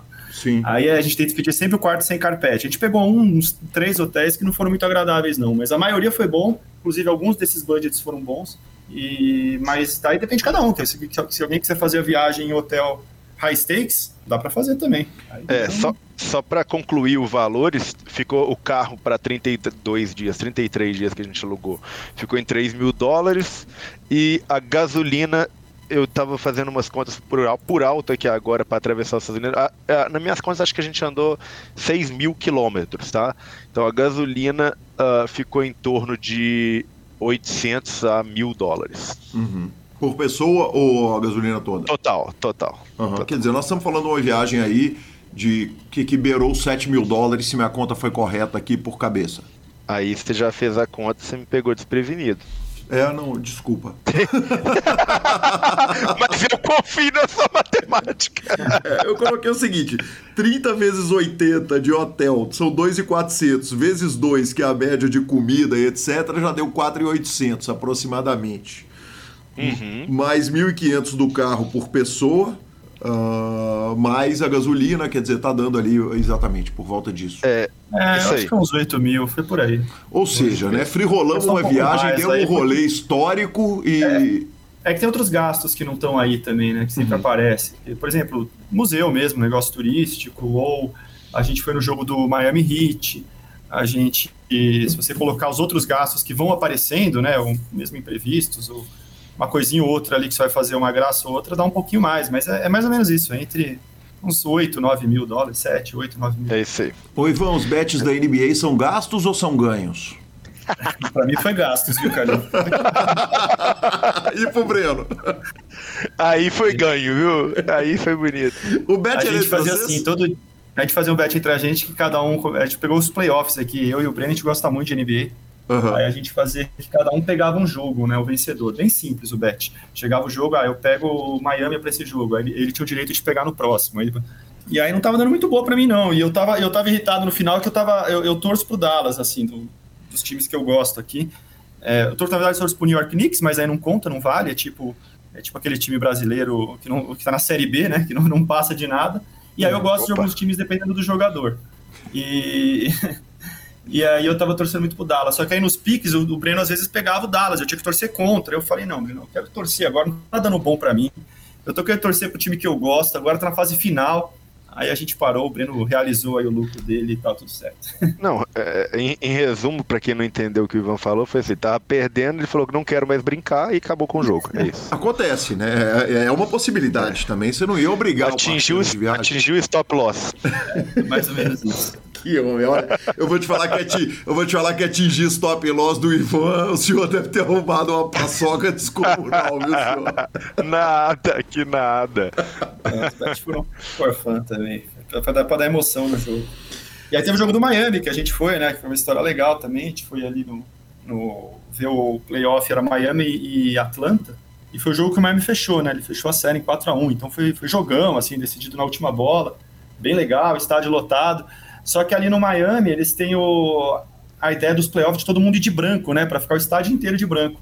Aí tava eu, o Breno e o Duzi, que não, não- acabou não participando muito da viagem, né? Era o terceiro elemento que acabou não. Ele tinha, que- teve que tocar em muitos lugares e não tava com a gente, mas esse dia ele tava. E aí os três de preto no estádio. Aham. Totalmente desavisado. Pareceu nós três, três pontos pretos, assim, no meio da galera de branco. Ih. Aí, mas o jogo foi muito legal. A gente curtiu, foi.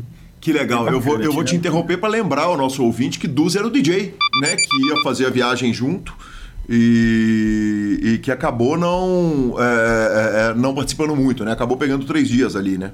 É, ele teve que tocar aí, que ele tava tá junto com o Vintage, né? Que é um DJ muito famoso, o Vintage Culture. Sim. Teve que tocar na Fórmula 1, tocou não sei aonde, tocou não sei, tocou no Brasil.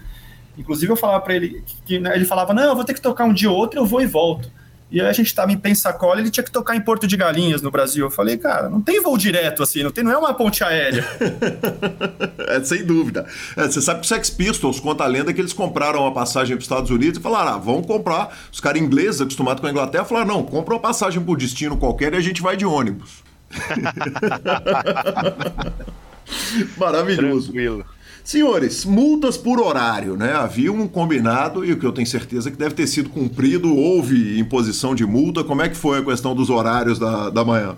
Bom, os horários é, é, eram para ser sido cumpridos, né? Algumas multas eram para ter existido, só que eu descobri que tirar dinheiro do Ivan é alguma coisa mais complicada do que eu imaginava, sabe? Eu já imaginava que seria difícil, mas não tanto. Mas não teve tanto também. Foi assim, teve três dias só que teve um pequeno desentendimento na parte da manhã, quanto ao horário. Aí eu entrei com recurso, minha namorada é advogada, né? Eu aprendi a fazer isso. Uhum. tudo certo. que maravilhoso.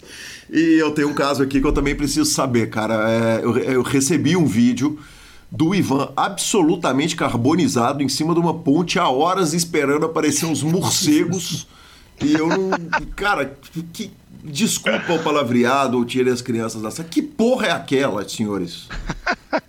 Esse foi o troféu programa de índio da viagem. A gente chegou, estava em Austin e tem um. Se vocês procurarem no Google, vão achar aí o, a, a, ponte dos morcegos, né? Que é uma ponte em Austin que os morcegos fazem uma revoada no fim do dia. E tem uhum. fotos lindas, maravilhosas. E o Breno mostrou para mim e falou: Nossa, a gente está no horário. Ele olhou assim na internet, estava marcado para as 8h15 os morcegos saírem, né?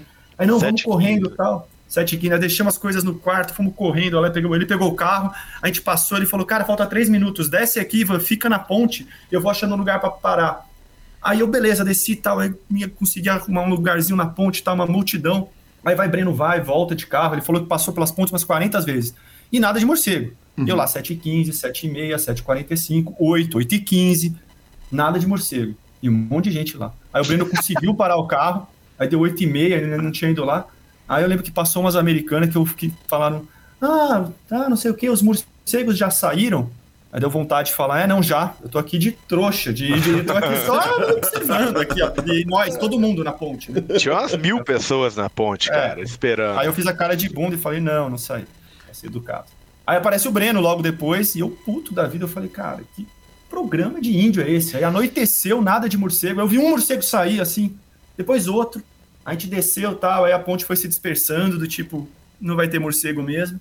A, a merda, a merda é ir embora, cara. Você, como é que vai é. embora? É. Que depois você foi embora, você descobre que teve, né? É verdade. Você tá é, ali, você, tá tem que abraçar, cara. Você tá comitado. não Aquela teve coisa que você põe mais 20. Não teve, né, o morcego, não teve revoado. Ivan ficou por duas horas na ponte, eu uma hora e meia dentro do carro, andando de um lado pro outro, esperando e nada também. E esse aí foi doloroso, viu? Doloroso.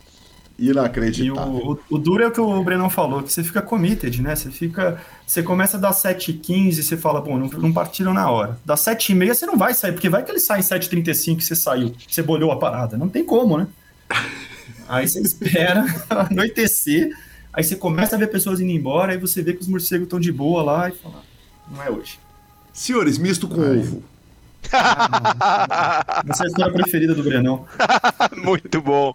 Eu vou resumir essa história, porque eu acho que ela fica mais legal quando eu, tô, quando eu já bebi, entendeu? Aí eu acho, eu vou resumir ela. Foi assim: falei, Ivan, nós estamos viajando há 10 dias, fizemos a melhor sessão da viagem, os dois, né? Vamos arrumar um lugar pra gente comer bem. Qual que é a sua comida favorita? Aí ele falou, frutos do mar. Falei, pô, frutos do mar, fenômeno. Fomos num restaurante de frente pra praia, Calil. Um dos restaurantes mais bonitos que eu já vi na minha vida. Chegamos fomos recebidos pelo cara do manobrista que levou a gente pra, pra porta principal, que levou pra, pro metre, que levou pra garçonete. Falei, porra, que restaurante foda, cara. Chegamos, fiz o pedido lá, né, um salmão com as folhas Aí chegou meu prato, de repente, quando chegou o prato do Ivan, era pão, presunto, queijo e ovo, rapaz. Eu falei, uai, Ivan, nós viemos num restaurante de frutos do mar, melhor da cidade, porque a sua comida favorita, você me pediu um misto. Ah, não é possível, cara. Ele comeu um misto com ovo no melhor jantar da, da, da viagem, cara. Foi, essa foi a conta. Em minha defesa, eu comi um ceviche antes. que, que, que ovo. Eu não entendi que era um misto com ovo que eu pedi. Eu, eu, eu, tava, eu tava pensando em pegar uma brusqueta que eu já não tava mais com fome. Eu tava, a gente tinha, acho que a gente tinha saído no dia anterior, eu tava querendo comer algo mais leve, eu comi o ceviche. Aí eu falei, ah, um pãozinho aí, uma brusquetinha para finalizar. Aí me veio um pão com ovo. Falei, Caramba, achei, achei que era misclick, viu, senhores?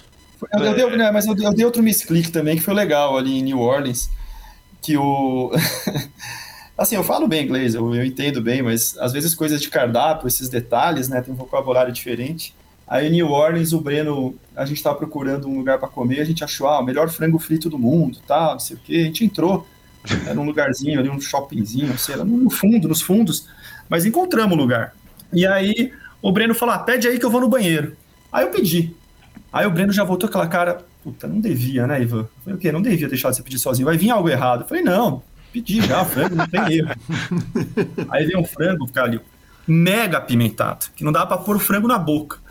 Uhum. Aí, pô, você pediu errado. Eu falei, não, ela falou se eu queria spice. Aí eu pensei que o extra spice. Eu pensei que era, era temperos adicionais. Eu pensei que havia aquele temperinho de queijo, temperinho do lado, ou coisas do lado. E eu não só pedi o frango, como pedi um arroz com feijão, que foi o arroz com feijão mais caro que eu não comi na vida. E também o frango frito. Era um arroz feijão, porque era, a culinária ali de Louisiana tem um pouco essas. É, eles falam criole, né? A culinária criole, uhum. que tem um pouco essas coisas de feijão, uns temperos até parecidos com aqui. Mas os dois não dá para comer, Calil. O Brenão falou, pô, o frango é bom mesmo, mas deu duas mordidas, não tinha condição, eu também não tinha condição. Eu falei, ah, Brenão, foi, foi sem querer, né? 30 dólares ficou para trás ali, viu, cara? É. Muito, muito justo, muito justo. Acho, acho que tá na Mas conta. Mas eu juro, tá na, extra spice, tá na conta da cilada do turismo. Faz é, parte, faz eu parte. juro que eu pensei que eram os temperinhos à parte, não era o, o negócio queimando, pegando fogo. Maravilhoso. Senhores, a, a, a gente vai caminhando para a reta final da nossa entrevista. A primeira pergunta era o seguinte: se ela tivesse durado mais, dava para patar? Os senhores iam estar nesse bom humor? Já estava cansando a viagem? Quando terminou, qual foi a sensação? Eu, eu já estava no final. Quando o, o, os últimos dias da viagem, eu acho que o cérebro vai acostumando a você querer ir embora, né? Uhum. Você, e, e, querer tua casa também e tal. Eu, eu já estava meio que no na ideia de voltar mesmo. Eu acho que é uma viagem, ela tem que terminar enquanto ainda tá boa, né? Sim. Ela tem que terminar enquanto você ainda quer ficar. Uhum. Eu acho isso importante para que a viagem traga boas recordações. Que quando ela acaba que você fala, tô de saco cheio, não aguento mais, aí porque fudeu, né? Não vai trazer tantas boas lembranças. Então acho que o tempo foi ideal, acho que talvez uma próxima vez uh, umas viagens menores. As viagens não foram tão longas, mas a gente não aproveitou tanto tão, tão bem algumas cidades como a gente queria. Por exemplo, a gente queria ter ficado um pouco mais em Jacksonville, a gente não sabia que o poker lá seria do jeito que era. Uh, a gente poderia ter ficado mais em New Orleans, que a gente ficou uma noite só. A gente poderia ter ficado mais em Tampa, que a gente ficou três e ainda assim parece pouco. Que a gente se deu. Pô, encontramos com pessoas maravilhosas lá em Hollywood. Inclusive, grande abraço pro Yuri para a esposa dele, para a mãe dele, Jéssica. É, receberam a gente maravilhosamente bem lá em Hollywood. Então, assim, uh, foi bem legal, foi bem legal, mas eu acho que uma, uma coisa a se fazer numa viagem dessa é você programar um tempo menor e com mais dias soltos. Você gostou uhum. daquele lugar, você fica. Você uhum. ter essa, essa liberdade vai, faz bem também. A gente tinha, mas não muita, né? É, eu acho que o tempo foi ideal mesmo ele falou é verdade. Assim, depois de 30 dias dá, você já tá um pouco cansado, você quer. Porque é uma viagem que você vai. É muito check-in, check-out, check-in, check-out. Inclusive, uma das histórias do. que, o, que o Breno passou um sufoco foi no, em um hotel que ele não lembrava o, o número do quarto, né, Breno? Que, eu fui pro ali, quarto errado, cara. É. A gente colocou o sign do Not Disturb na porta e cheguei lá, não tinha o sign e meu, minha chave não abriu o quarto. Uhum. Só que eu não sabia que eu tava no quarto errado. Aí eu chamei a camareira, ela falou: Ó, você já fez check-out. Eu falei: Não tem como. Aí eu comecei a ficar branco, falei: Abre essa porta pra mim. Ela falou: Não, não posso abrir a porta pra você. Aí eu falei: Eu preciso que você abra, cara. Minhas coisas, minha vida tá aqui dentro. Tava minhas coisas e do Ivan, né? Ela abriu, tava tudo no chão, a roupa de cama no chão, tudo no chão. Falei, cara, fomos roubados. Nossa, fiquei branco, sem ar, fiquei sem ar. A mulher falou: tá tudo bem? falei, não, não tá tudo bem. Fui roubado. Aí que eu liguei pro Ivan e me toquei que eu tava no quarto errado. Cara, foram 20 hotéis, né? 20 diárias diferentes, andares diferentes, com quartos diferentes. E acabei me perdendo nessa, nessa vez aí. E, e a rotina é pesada, né? A rotina, querendo ou não, é pesada de viagens, assim. Sem dúvida nenhuma, sem dúvida nenhuma. Uh, outras viagens, temos plano, quer dizer, dá para olhar para outra rota nos Estados Unidos e pensar em fazer uma viagem dessa, talvez envolvendo o Canadá?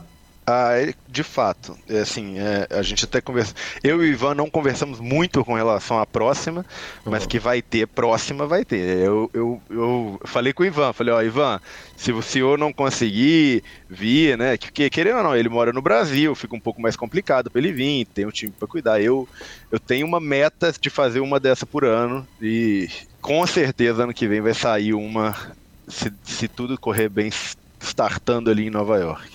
É, eu tenho, eu tenho, é, claro, para mim é mais difícil, mas eu, eu, tenho interesse, sim. Eu quero fazer outras viagens dessa. É, tem outros lugares nos Estados Unidos muito legais para ir. Mais para o futuro, talvez daqui a uns anos, fazer outra na Europa, que eu já fiz algo parecido na Europa, mas não, não de carro, assim, com, do jeito com, que a gente fez com o Breno, mas eu. Não de live, fui, né? A sua era é, é. De online, eu, fiquei, eu, eu fui para lugares, eu, eu, não fui assim para testar os cassinos, joguei muito uhum. pouco live lá, mas era mais uma ideia de nômade e ficar em algumas cidades diferentes jogando poker online. Mas queria falar, até seria legal fazer uma dessas na Europa, assim, de, de conhecer os lugares também, né? Podia passar por Mônaco, Barcelona. Né? A Europa tem muitas poker rooms também. Sim. É, mas a minha impressão, eu sei que o field é bem mais difícil na Europa. Sim, com um certeza. field mais duro, mas e, e mas de qualquer forma também podia ser uma opção. Mas foi muito, foi muito legal a experiência, sem dúvidas nenhuma. E mais uma vez, acho que 30 dias foi muito bom. E a parceria com o Breno também. Foi uma, é, não é fácil você viajar duas pessoas, né? Tá sempre com a mesma pessoa o tempo todo. Sim. E, e o legal que e eu, o que eu falo assim para todo mundo que for fazer essa viagem é que tem que saber tem que saber ceder, né? Você tá em um grupo, você tem que você não pode querer fazer tudo do seu jeito, você vai ter que entender o, ponto do outro, que saber ceder, ter um equilíbrio. E o Breno foi foi 10 nisso aí. Acho que a gente cedeu muito bem o tempo todo por culpa disso. Faça suas minhas palavras, Manivan. Muito obrigado pela parceria. Senhores, um jogador brasileiro está arrumando um visto e está querendo ir para os Estados Unidos para morar em um lugar específico. Em qual poker room e em qual cidade esse jogador vai morar jogando os stakes que vocês jogam? Jacksonville ou Austin? Perfeito. Esse é o meu curto e grosso, o meu é esse. Jacksonville, você vai fazer mais dinheiro, Austin você vai ser mais feliz. Aí vai de você, o que, que você prefere para sua vida. Eu acho que tem muitas opções. Eu acho que se você morar na Flórida tem muitas opções, no, no Texas também, do que a gente viu. Eu achei Phoenix e Scottsdale muito legal. Para mim foi uma... eu tive duas surpresas da viagem, grandes surpresas. A primeira em relação a cassinos e poker foi a gente ter conhecido do nada o maior cassino do mundo, né, Breno? Uhum. É. Ali no, no sul de Oklahoma. A gente nunca imaginou que a gente estava entrando no maior cassino do mundo não era nem pra ir, né, Ivan? Não tava nem é. na rota. A gente passou na porta, viu um outdoor e falou, vamos parar nesse lugar. Exato. A gente sabia que tinha algo ali que a gente viu pelo Poker Bravo, né, o aplicativo. Inclusive, uhum. quem for para os Estados Unidos, recomendo baixar o aplicativo que mostra uh, os jogos né, de poker, é o Bravo e o Poker Atlas, para saber na região o que, que, tem de poker, quais mesas tem. E aí a primeira surpresa foi essa, assim, do, do cassino, que é muito legal, cassino com entradas temáticos com vários países, gigantesco. E a outra, já uma, uma surpresa de cidade mesmo, foi Scottsdale, que é uma cidade satélite de Phoenix, da Grande Phoenix, né, uma cidade menor ali da Grande Phoenix, que é uma cidade super alegre, é, muitos bares, muita é, bonita cidade, o centrinho, o Old Town ali, que é a cidade velha ali na, na da, da, região, muito, muito agradável, não imaginava. E, e, o Poker Bom também, que a gente falou que a, que a Poker Room de Phoenix, na verdade é em Scottsdale também o resort, uhum. né, Phoenix. É, tem um jogo muito bom para quem joga Texas. Então, assim, você fala, ah, quer morar nos Estados Unidos, eu sou jogador de Texas que joga 2-5 e 5-10. Poxa, eu, eu acho o Scottsdale muito interessante também. É, agora, o melhor field que a gente viu, é a gente não jogou muito Scottsdale para ver o field, mas o melhor field foi sim de Texas. O, o Breno pode falar que foi em Houston e em, em Jacksonville, né? Mas Houston não é uma cidade tão agradável. Aí tem Austin, que é muito mais agradável, o field é um pouquinho mais difícil. Eu acho que tem prós e contras em vários lugares, Calil. Eu recomendaria algum lugar na Flórida, eu amo Tampa. Eu, se fosse morar, iria para Tampa. Acho que o PLO em Tampa é muito bom. É, já tenho amigos lá. É, o sul da Flórida tem o PLO 5, né? Uma coisa que nem comentei, que hoje ah, é uma modalidade febre no Brasil. Aonde jogar o 5 PLO? Eu sei que tem em Maryland, ali na região mais para o norte, né? Perto de Washington, perto de Nova York, existe PLO 5 lá, mesas. E na, no sul da Flórida Os únicos lugares. Na, na, na, nossa viagem, o único lugar que eu joguei PLO 5, as únicas poker rooms, foram ali no sul da Flórida, região de Miami. Então é o Hard Rock em Hollywood, que o jogo mais caro hoje é o PLO 5 lá, e o Big Easy Cassino, que é um outro jogo que tem um pouco mais barato de PLO 5, que também tem. Mas é os únicos lugares. Se você joga PLO 5 e está pensando em jogar nos Estados Unidos, é para ir nessas regiões. Mas tem muitas cidades legais para morar, eu acho que é até difícil escolher uma ou duas. Tem muitas opções boas mesmo. Bacana demais. Senhores, muito obrigado. Que conversa fantástica. Obrigado por tantas horas de entretenimento, acompanhando a viagem, discutindo, construindo essa pauta. E, putz, que legal. Espero, aguardo a próxima e já estamos convidados, já estão convidados para quando da próxima viagem voltarem para o PokerCast. Ivan, você chegando no Brasil, nós já vamos gravar, que é uma história maravilhosa. Você que é um gigante do jogo, autor uh, de grandes livros, um cara fora de série, um cara que ajudou a construir a história do poker. E muito obrigado por hoje, mais essa entrevista fantástica. Valeu, Breno, valeu, Ivan. Valeu demais, Caliori. Eu que agradeço aqui mais uma vez participar. É um prazer estar com você aqui. Obrigadão. Valeu, Calil. Obrigado pela oportunidade, por abrir as suas portas para que a gente possa comentar sobre essa viagem no, no pré e no pós, né? É muito grato mesmo por toda essa vitrine que o senhor deu para a gente. Muito obrigado por tudo. Eu que agradeço, eu que agradeço. Muito obrigado. Valeu, senhores. Sensacional, que homens, Marcelo Lanza, que viagem, que viagem, cara, foi demais. Que bela conversa. Sensacional, grande Breno. Breno que eu vou, tô marcando as horas aqui para ir beber com ele, hein? Pelo ah, amor de Deus. É. Porque julgar com ele o senhor não quer, né? Não, não, de jeito nenhum, né? E nem posso jogar aquele joguinho barato que ele tá jogando lá, viu? Fica a dica. Uh, mas daqui a uns 15 dias nós vamos lá tomar uma. Vamos de redes sociais? Vamos para redes sociais, mas não sem antes ouvirmos a palavra da Ana para você pegar o seu P8, né? Aquele bônus de 8 reais. Você gosta de um bônus, né? A gente sabe. E se eu te disser que você pode ganhar um bônus de 8 fichas com a gente? É bem simples, vem comigo que eu vou te mostrar. Basta baixar o app Suprema, fazer o seu login e chamar nossa central 24 horas para garantir o seu bônus. Só isso. E o melhor, você não precisa depositar nada para conseguir o bônus. E deixa eu te contar, com essas 8 fichas você pode jogar e ganhar dinheiro nas nossas mesas de cash game. Não perde a chance, hein? E então, vai mesmo ficar de fora dessa, corre lá e garanta o seu bônus. E aproveitando que tá aqui, fique atento e siga o nosso perfil, que teremos muito conteúdos assim. Tchauzinho! Sensacional, sensacional. Obrigado, Ana. E agora sim, né, Lanzinha? Redes sociais. Redes sociais. Eu deixo com o senhor. Teve uma interação curiosa ali no chat da Suprema Poker.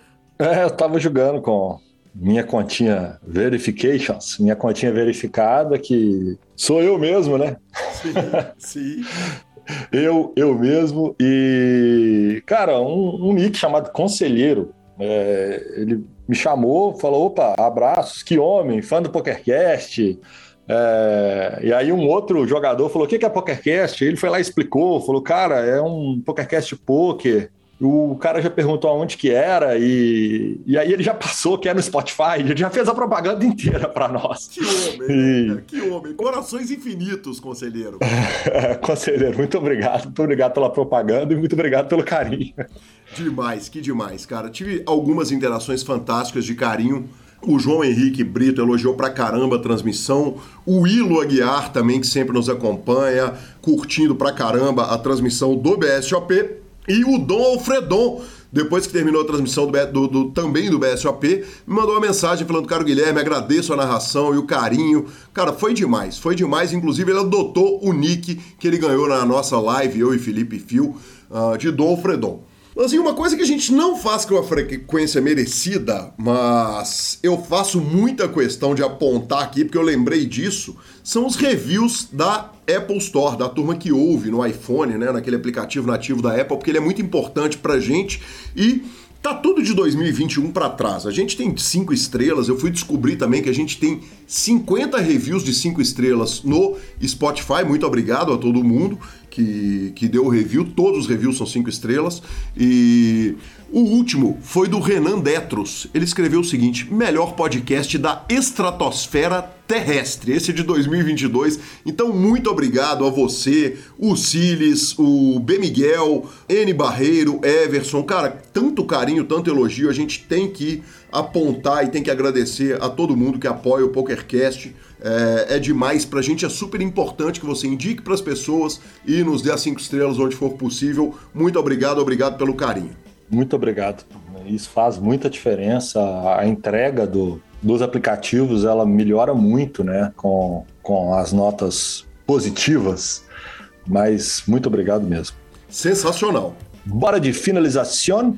Finalização do superpoker.com.br, tudo sobre poker no Brasil e no mundo, onde tem poker. O Super Poker está na aba de clubes, a guia de clubes do Brasil, onde jogar é agenda diária de torneios, na aba de vídeos e no YouTube transmissões ao vivo dos maiores torneios de poker do mundo, análises técnicas, mão da semana, entrevistas fantásticas e, claro, o PokerCast, mibilisca.com, cobertura mão a mão de torneios pelo Brasil e pelo mundo. Dica cultural. Lanzinha, eu tô com uma dica cultural que é, é, é, é problemática. Problemática. Mas assisti o especial do Rick Gervais no Netflix e para pessoas que tendem a não se ofender, eu recomendo, cara. Eu achei, eu, eu achei muito bom. Achei muito bom, mas ele é a dica, a, a, dica cultural do Gui, o Gui hoje tá pra jogo, viu? Hoje ele tá pra jogo. A dica cultural é assim, se você tende a não se ofender, veja. Exatamente. Como uma grande parte da população tende a se ofender de alguma forma, então alerta. Exatamente. Olha, eu então vou fazer o seguinte, cara, o especial do Rick Gervais da Netflix ninguém deveria ver mas pode ser que em vendo esse especial a pessoa uh, se divirta. Justo. Cara, eu vou dar duas dicas nerds rápidas aqui. Que uma é a série que entrou essa semana na Disney Plus, que é a Miss Marvel. Para quem curte o universo cinematográfico da Marvel, Miss Marvel estreou, ao que tudo indica, uma série um pouco mais adolescente. Nós ainda temos que entender o porquê que eles estão colocando ela nesse universo. Provavelmente vai aparecer em algum filme. E também estreou Thor, Trovão, maravilhoso Thor. Essa não tem como ser ruim. Eu não acredito que vai ser ruim, baseado ali na musical da década de 80, enfim. Ele tem toda uma pegada um pouquinho mais retrô. E também, que não é o, o meu top, que a turma sabe que eu não sou tão fã do, do universo Star Wars, mas está rolando e está realmente muito boa Obi-Wan Kenobi, uma série da Disney também, sim. Sensacional, cara. Eu tô muito na pilha de ver Top Gun, cara. Eu ouvi tanta gente falando de Top Gun. Você e o ouvinte do PokerCast sabem bem que nada mais distante do meu gosto, mas se der tempo eu vou dar uma corridinha esse final de semana e vou assistir o filme no cinema. Eu acho que vale. É um filme também que eu tô querendo ver e, inclusive, assustadoramente você olhar para Tom Cruise hoje e para Tom Cruise no Top Gun e falou assim: ele envelheceu dois anos. é uma coisa absurda, assim. É uma coisa absurda. Que homem, que homem. Arroba Gui Calil e arroba Lanza Maia são os nossos Instagrams e Twitters, como diz Lanza Maia. Estamos no Spotify, Deezer, YouTube, Amazon Music e Podcast Players. Nos indique, nos dê cinco estrelas. E a edição é do fantástico, o fenomenal Rodolfo Vidal. Um grande abraço a todos e até a próxima semana. Valeu!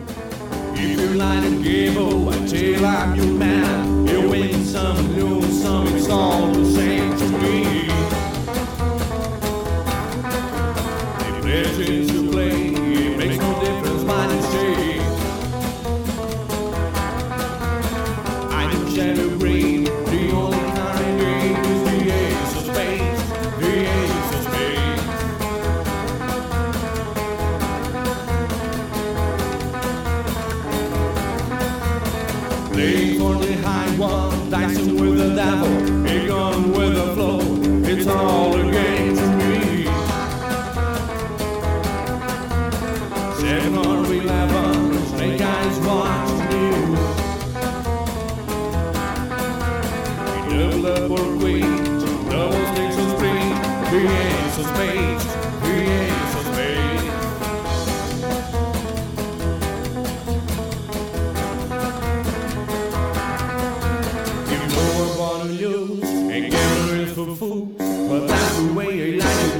I don't want to